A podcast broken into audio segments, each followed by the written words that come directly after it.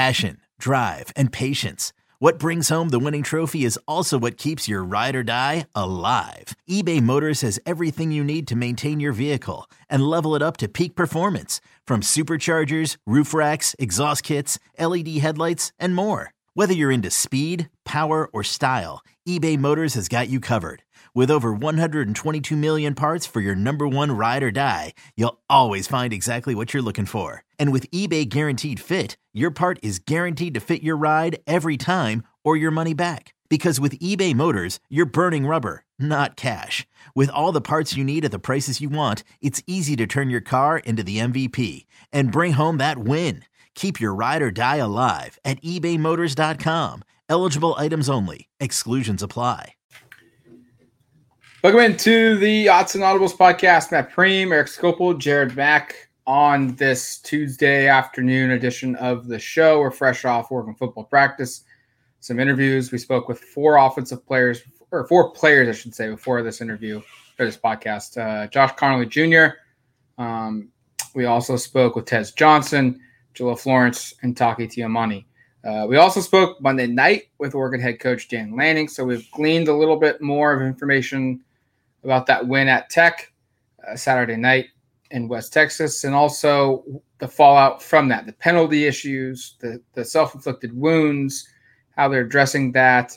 Also, a look ahead to Hawaii. And uh, we were at practice as well. And let's start here um, with some injury news. Dan's not talking injuries, but we're able to at least go to practice and see who isn't available when we're there and who is. And there's some new names that have moved up, I guess, the, the order of operation to get Foley back.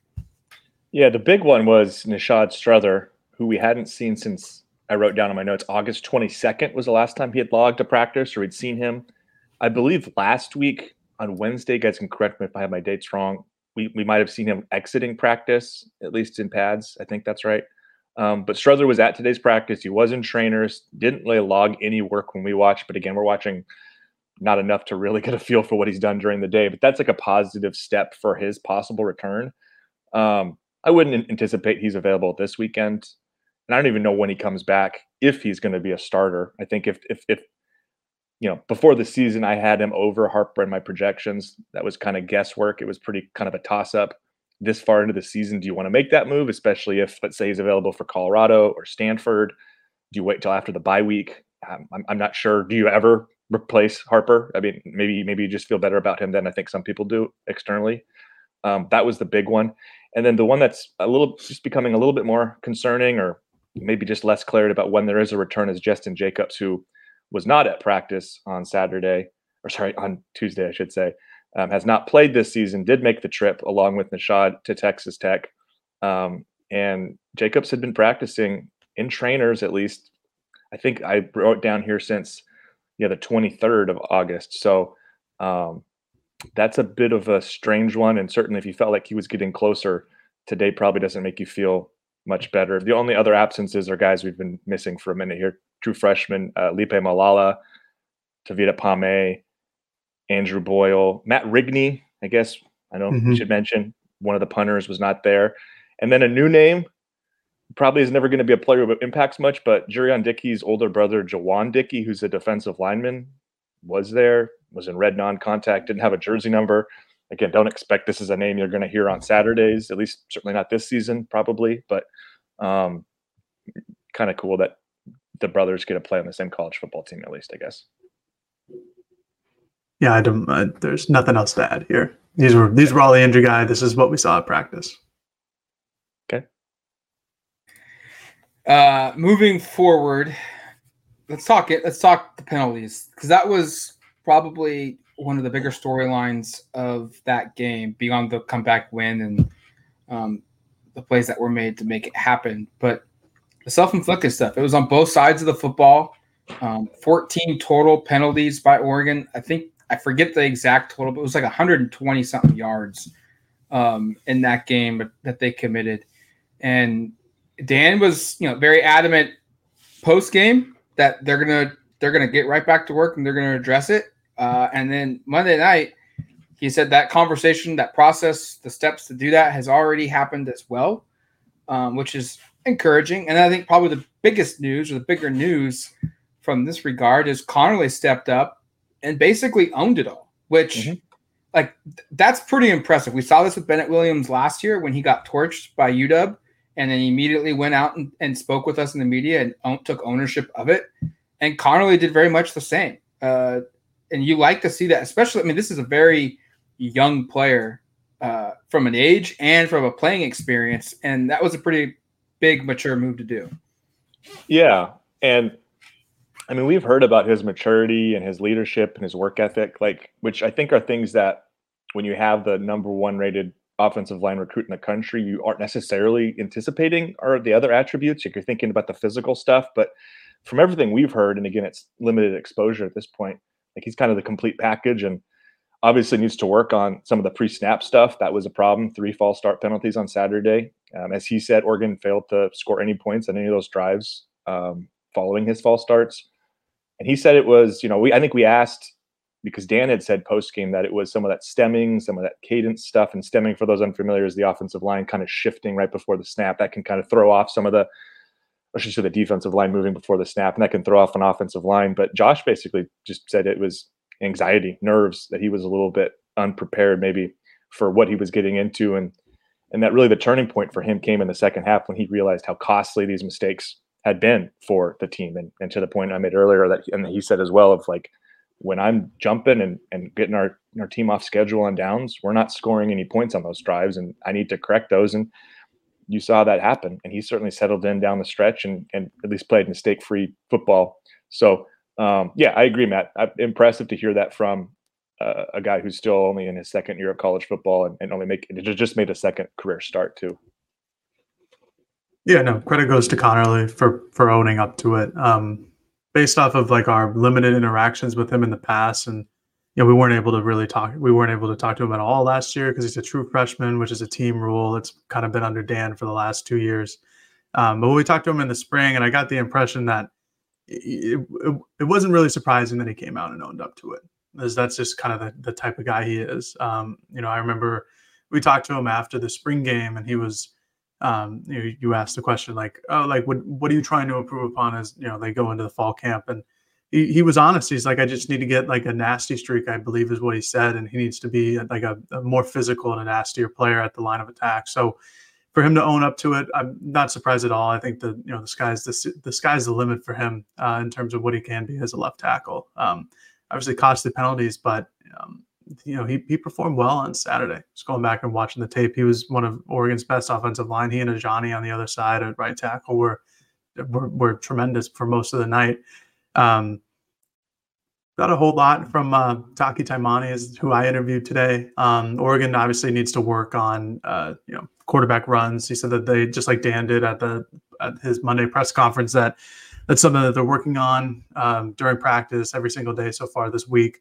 Um, I'm not sure how much it'll come up against Hawaii, but um, that's something that they need to improve upon. Um, and he he just said that they're you know sticking to the fundamentals or sticking to the plan of what they were doing um, heading into the week against Texas Tech, and they just have faith in in the plan and the system that um, that Dan has implemented, that Tosh has implemented. It, was, um, it, was, it, was, a funny interview just because Ben Roberts came in and asked him, asked Taki Taimani what his favorite food was, to which Taki replied about drinking coffee and chocolate milk. So not really a food, item, so to say, yeah. but um, definitely a drink item. Uh, he tried to get a Starbucks NIL deal out of it. So uh, maybe from his playing days in, at, at Washington and Seattle, he can he can get some pull and get some Starbucks memorabilia next time we see him. But um, it's just just overall like you know Taki just confident in the defense. Um, really excited about the way that they kind of turned it around as well. Like talking about in like in the second half, um, that they stuck to the game plan. They they needed to execute at a higher level. That he and he felt like he did that. There was some leadership that stood up. So um, good day, good day all around from Taki. Yeah, the leadership thing was brought up by people at Texas Tech after the game, and then I asked a couple of people about it as well Tuesday, and I think it was um, Tez or maybe it was Josh, but it was uh, the comment was basically this is a player run team, and if it's going to be a truly a player run team, the players have got to you know slip up to it. And that's what happened at Texas Tech. It sounds like in that fourth quarter. Um, the leadership, the leadership brought, you know, stepped up. That's what Bo was talking about post game. Was there was a lot of leadership on the sideline from both sides of the football, and um, to what your point, Jared, the defense, the offense guys stepped up when they needed to. Um, I don't think there's any new new information beyond what we've just shared from from Monday or Tuesday that we haven't covered. So, yeah. um, it's let's let's turn the page now to Hawaii, um, an opponent that is going to test Oregon's secondary again quite a bit. Um, Dan was very complimentary of the passing attack that the um, Rainbow Warriors will bring Autzen Stadium. Um, I think you, uh, Erik, asked the question about the you know the run and shoot. Timmy Chang, their head coach, you know, legendary quarterback, uh, and you know Dan Dan seemed to be fired up about that and just this matchup that it presents for it for the Ducks. It's kind of a unique thing where you're facing a team that's led by probably its most storied individual player. That would be it would be like if like Marcus Mariota or LaMichael James were had returned to Oregon and, and were coaching, you know. Um, and Chang hasn't had a ton of success, but as a coach, but as a player, he was really, really talented. And, and Dan kind of said that the team takes on that personality, at least stylistically. Like they throw the ball a lot. They are currently leading the nation in pass attempts by like 20. Um, they've also played an additional game because Hawaii always plays a week, a week zero game. Um, you know, and to Matt's point, like I think there's some guys in Hawaii. There's like two or three players in offense that you go like these are like pretty pretty quality players. Like the quarterback Brayden Schager I, I know I mentioned at the end of Saturday's podcast that that he has a live arm, and um, you know Dan said that you know in terms of just the pure arm strength of throwing the ball down the field, and again small sample size, but so far this season Schager is the is the quarterback who who does have the strongest arm. Brayden Schager, the the junior quarterback, started a lot you know all last season, put up big numbers so far through three games this year, averaging about 300 yards passing, thrown for 13 touchdowns in three games like, and I think just objectively, like they played Stanford and Vanderbilt like tougher than maybe people want to acknowledge. Um, they lost by I think seven to Vanderbilt and thirteen to to Stanford, so competitive losses um, against probably two of the worst Power Five football programs, but Power Five talent nonetheless. Um, and they beat Albany this past weekend. I don't have any scout on them, but they should have won that game, and they did. So, do I think this is a team that's going to like really pose a bunch of problems? Probably not. But stylistically, I think again, like this is, you know, another another offense at least is going to present, you know, present challenges and some kind of opportunity to to work out some of the kinks in that secondary. Um, two receivers have been really productive. Pofele Ashlock, who's a redshirt freshman, he's had over 300 yards receiving in in three games. That's a a guy Dan was you know pretty high on, and then Stephen McBride, who transferred from Kansas, who I, I think has like 210 yards in, in three games. So they throw the ball a lot. They've got a couple of guys they throw to a lot, and, and their quarterback has, as to Dan's point, will will test you vertically. So that's kind of the gist of the offense. I think they're not going to run the ball hardly at all. I'd be shocked. I'd be shocked if it was more than like eight designed running back runs. Yeah, I was going. To I hope they do. To bring that up. Oh, they're uh, I don't know, man. They're they're averaging 49 yards a game this year. well, the, the only reason attempts. The only reason I want them to uh, run the football is because they have an offensive lineman that is both their backup center and their backup running back. So I really want to see this play out. Yeah, he's a he's a he's a game wrecker. That guy. I can't remember his name off the top of my head. I remember watching the the week zero matchup and seeing him in the goal line. Like it looks like Noah Sewell back there as a running back, and we, we've seen that at Oregon, but they they run to it pretty often at Hawaii. But yeah, I think I mean their leading rusher this year has 76 yards. Like they're they're not going to run the ball in three games. Yeah, yeah. so um, they're a true run and shoot offense. Uh, again, like Eric was kind of going through, it's a good test to see what Oregon's defense looks like uh, against a passing attack. And you know, last week against Tyler or Tyler Shough, yep, and Texas Tech, you know they they had up, ups and downs. Obviously, the three interceptions are big. One of them was at the end of the game, so two real interceptions. Um, but you know they they locked down at points against a good Texas Tech offense, another kind of run and shoot air raid version. Um, like I mentioned earlier, they struggled against Shough in the running department, but I don't anticipate there's going to be a lot of that with Hawaii, other than scrambles, just because that's you know kind of how an air raid will work at points, but um, it'll be a good test. Uh, this is a game where you'll see if like the additions of Tysheem Johnson and, and Evan Williams and Khyree Jackson have really played paid out the dividends that, that Oregon hopes that they do. Um, and it'll be it'll be a fun one. Um, I'm excited to see what Hawaii looks like. Like Erik said, like they gave they gave Stanford a good test. Ultimately, Stanford just like I don't know. It's weird to watch Stanford this year because they're like a run and shoot air raid offense. So they just started moving the ball through the air down the field, and I was like, "What is this? This is strange." Um, but it's not a it's a defense that will give you some issues. Um, you know, they have three or four guys who have they have four guys that have over three tackles for loss this season. Like they get to the backfield, they're an aggressive defense, but um, nothing. If you're Oregon, that you're overly frightened about, to say the least. I mean, the the, the spread on this game is 38 points in favor of Oregon for a reason. Uh, I don't think it'll be the 81 to seven drubbing that Portland State was, but um, there's there's a little bit of like Hawaii could get going on offense just because Oregon's pass defense can't stop them. But um, I still feel the Oregon is obviously the more talented team, and but this would just be a good, a second good matchup for them, especially heading into a Pac-12 season where there are a lot of offenses that run kind of like Hawaii's, where they're going to throw the ball 40 times a game, and you just have to get prepared for it. Yeah, I mean, this is like a game that the expectation is by halftime, it's it's not like in hand. The, the victory hasn't been secured, but you should be in total control of this game. And by the fourth quarter, at some point, whether it's the start or maybe it's early in the fourth or midway through, you pull all your starters. Um, you know, mm-hmm. that's the type. Of, that's the type of game I'm expecting, where it's we're like you said, Jared. We're, we're probably going to see the starters in here longer than we did week one uh, against Portland State. But at some point in this game, they should get pulled because the reality is, if Oregon's who we think they are, that this is a team that they should pummel and they should they should win. But at the same time, there should be some tests. There should be some opportunities where where they face some stresses, and that's probably going to happen because yeah. their offense is pretty good.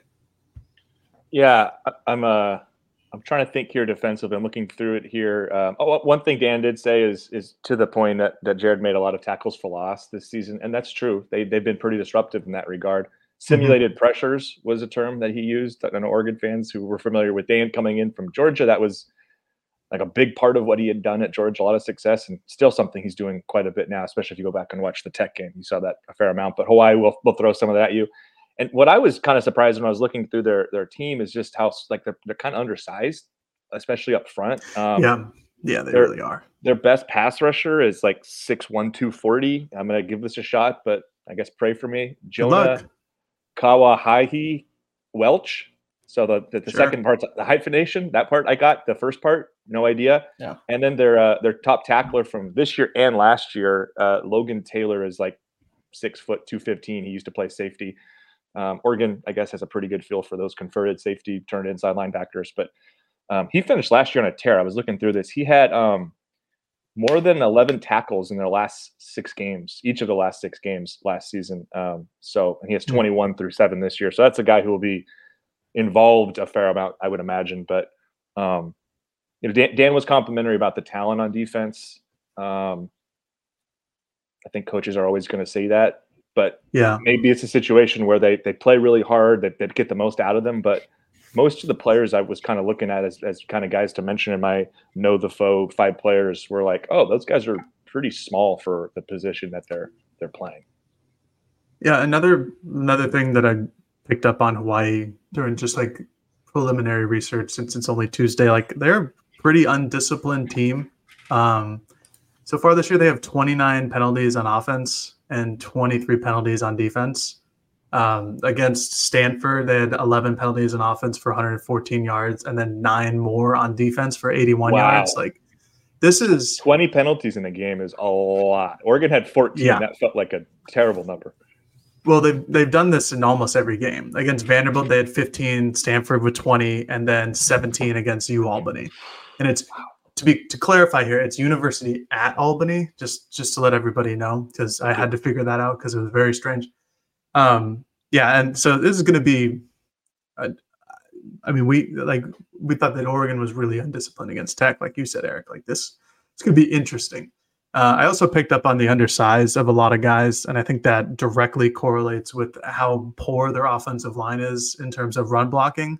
Um, against Stanford, they had 16 rush attempts for get this negative five yards.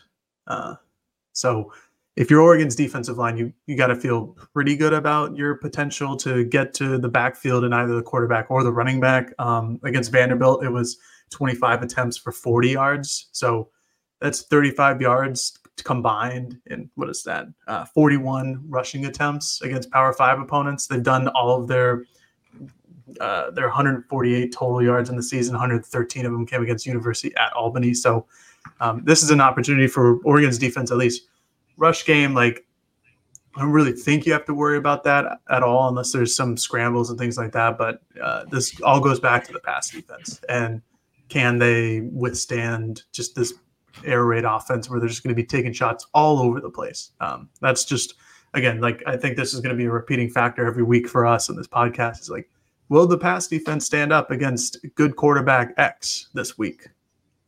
Yeah. Well, and to, to Oregon's advantage here is Hawaii is the worst team in the country in protecting the quarterback.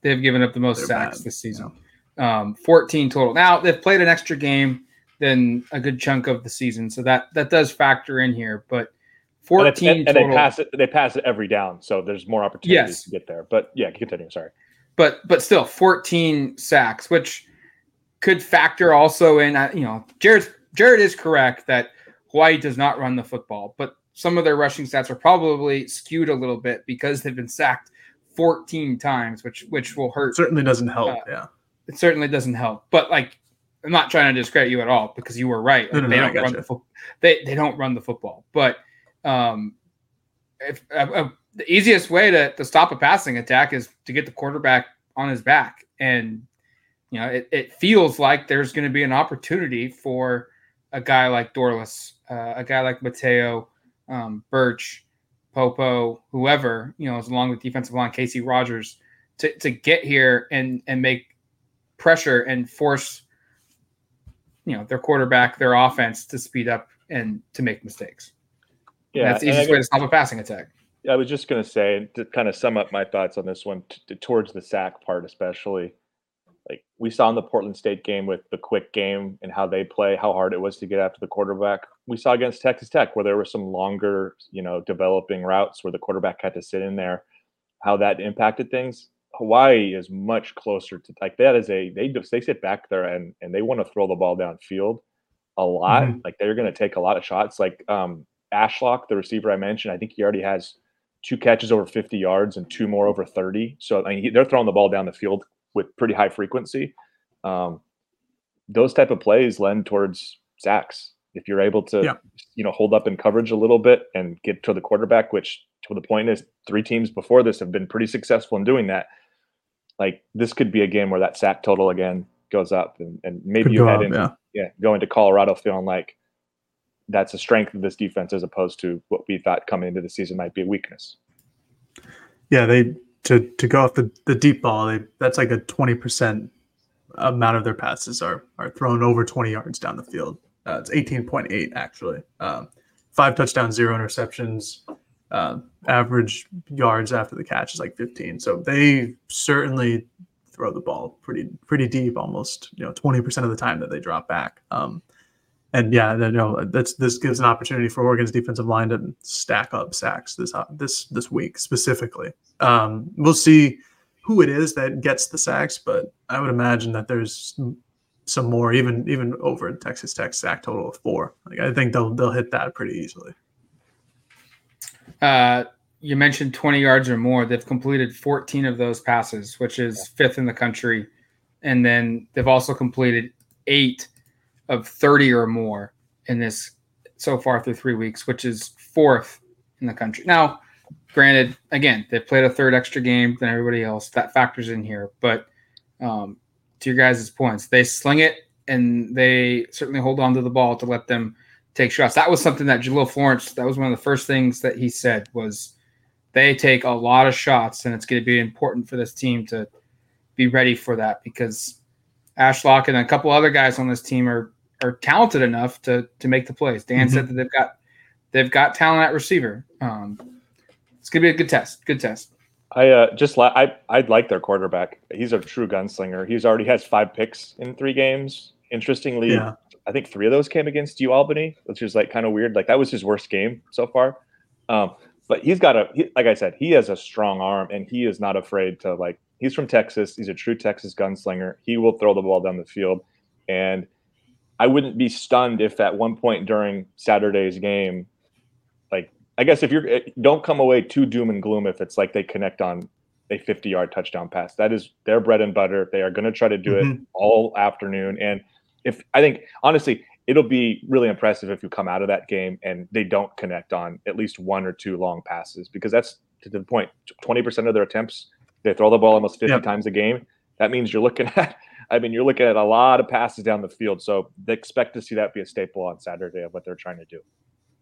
Yeah ashlock has 27 total receptions. Six of them are deep shots. He's caught or he five of them are deep shots. He's been targeted six times. Like this is what they do. Mcbride is another guy. Eight targets, three receptions out of 25 or deep balls, so over 20 yards. Like to Erik's point, like if, if Oregon comes away and there's no 40 to 50 to 60 yard touchdown, um, I I would be I would be pretty surprised just because of how often they do it. Like you know, it's kind of like it's just odds. Like eventually one of these will will land, but um, I think Oregon will be playing a lot of a lot of Bryan Addison. That's what I would expect. A lot of him. Um, whoever's like your fastest safety just to just to provide over the top help. Uh, just they're gonna they're gonna throw it. If he throws 40 times, uh, it's gonna be like you know 10 of them are gonna go down the field over 20 yards. All right. I think that's going to do it for us here on this Autzen Audibles podcast Tuesday edition. We'll be uh, bringing on Jackson Moore of 24 7 Sports. He covers the Hawaii Rainbows uh, to, to come on the show, preview Hawaii, get you more familiar with Oregon's opponent on Saturday. And then we'll make our game picks and more predictions and a full preview of the game on Thursday. But until then, you've been listening to the Autzen Audibles podcast. Talk to you later, folks. Peace. Selling a little or a lot? Shopify helps you do your thing, however you cha-ching. Shopify is the global commerce platform that helps you sell at every stage of your business. From the launch your online shop stage, to the first real life store stage, all the way to the did we just hit a million orders stage. Shopify is here to help you grow. Whether you're selling scented soap or offering outdoor outfits, Shopify helps you sell everywhere. From their all in one e commerce platform to their in person POS system, wherever and whatever you're selling, Shopify's got you covered. Shopify helps you turn browsers into buyers with the internet's best converting checkout, 15% better on average compared to other leading commerce platforms. And sell more with less effort thanks to Shopify Magic, your AI powered all star. Shopify powers 10% of all e commerce in the US. And Shopify is the global force behind Allbirds, Rothy's, and Brooklinen, and millions of other entrepreneurs of every size across 175 countries. Plus, Shopify's award winning 24 7 help is there to support your success every step of the way. Because businesses that grow, grow with Shopify. Sign up for a $1 per month trial period at shopify.com slash odyssey podcast podcast, all lowercase. Go to shopify.com slash odyssey podcast now to grow your business no matter what stage you're in. Shopify.com slash odyssey podcast. Old Man Winter here. If I had it my way, it would stay winter all year long. Short days, wind chill, black ice, and a good polar vortex. Oh, heaven! Wait, is it getting warm in here? Your cold snap is over, Old Man Winter. Spring has arrived. Spring. Spring is here, which means it's the perfect time to get away in the Hyundai you've always wanted. Visit the Hyundai Getaway Sales Event, where you can get great deals on all of our award-winning Hyundai models, like the tech-filled Tucson and Kona, as well as the spacious Palisade. Enjoy wherever you go with the peace of mind that comes with America's best warranty and three years or 36,000 miles of complimentary maintenance. But hurry in, these deals won't last. Add more joy to your journey at the Hyundai Getaway Sales Event. Now get 0% APR or up to 1500 bonus cash on the Hyundai Tucson. Now, during the Hyundai Getaway Sales Event. Offers end soon. Call 562 314 4603 for details. Check out our new NBA show, Beyond the Arc, part of the CBS Sports Podcast Network where you can find me, John Gonzalez, NBA insider Bill Reiter, and Ashley Nicole Moss five days a week talking all things NBA. Whether you're looking for insightful discussions, upbeat commentary, breaking news, interviews, or coverage of all the biggest stories in the NBA, our new show is the place to be five days a week. Download and follow Beyond the Arc on Apple Podcasts, Spotify, and wherever you get your favorite podcasts.